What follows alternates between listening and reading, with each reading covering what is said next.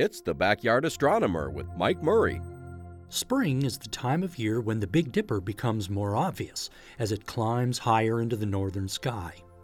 The seven bright stars trace out an obvious pot or pan shape, but the Big Dipper is not itself a constellation. It's only a part of a much larger group called Ursa Major, or the Great Bear.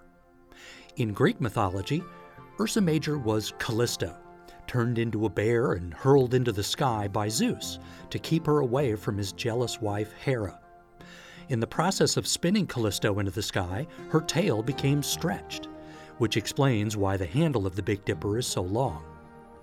The bright stars of the Dipper also make for an excellent guidepost in the sky.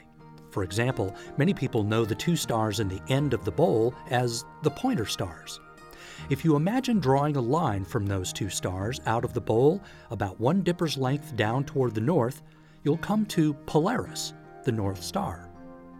Sometimes it helps to use the pointer stars to confirm you really got Polaris because it's not an exceptionally bright star. In fact, it's 48th on the list. The North Star is only important because of where it is, not how bright it is.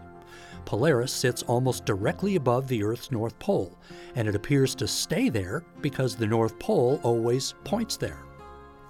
Polaris also marks the end of the handle of the Little Dipper, which is a part of Ursa Minor, the Little Bear.